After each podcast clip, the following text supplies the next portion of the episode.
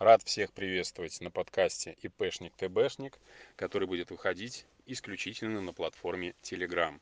Вот и наступил 2021 год. Однако вся стабильность, которая была ранее, никуда не делась от нас.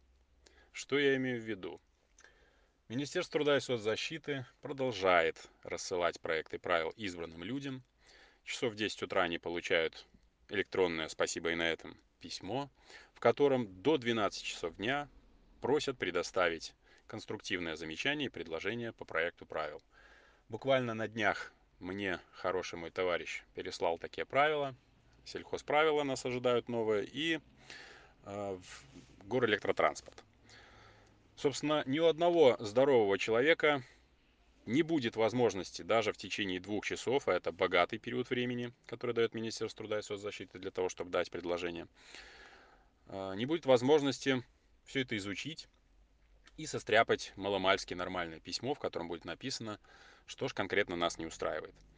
То, что то, с чем мы столкнемся после того, как они утвердят эти документы, это будет очередная печаль и боль для руководителей и специалистов, а также инженеров по охране труда, которые обязаны контролировать исполнение данных правил. Ну вот как они будут исполняться на практике, в реальной жизни, а мы же с вами знаем, что реальная жизнь намного богаче и разнообразнее, чем сухие правила, это большой вопрос. К примеру, на каждую кранбалку нужно будет вести отдельный журнал. Да нахер надо такая жизнь, я вам честно скажу, ребята. Но в Министерстве труда и соцзащиты думают, что надо. Еще о чем я хотел бы рассказать за эти короткие две недели января. В прошлом году я затеял такую тему, как вебинары. В этом году я эту тему все-таки продолжу, так как а, поучаствовав, поучаствовав в платных вебинарах, организуемых различными организациями обучающими, я, честно говоря, немножко прихожу в ужас. Мы платим деньги, к нам приходят лекторы из различных структур, как правило, министерских, либо каких-то там а, контрольно-надзорных органов, включают свою прекрасную красочную презентацию из зелено-красных тонов. И, собственно, что на этой презентации написано, то и зачитывают вслух.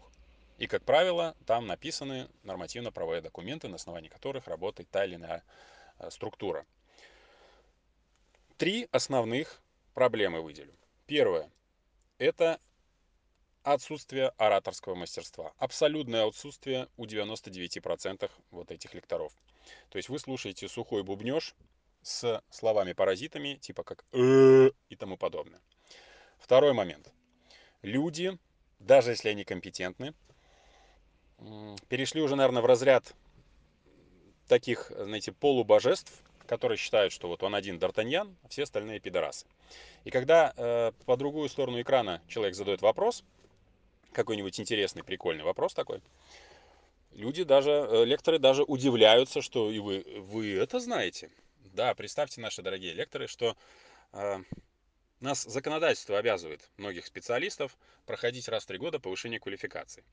Но о каком повышении квалификации может идти речь, если слушатели зачастую знают больше, чем лектора? Большой вопрос. И третий момент – это возраст лекторов.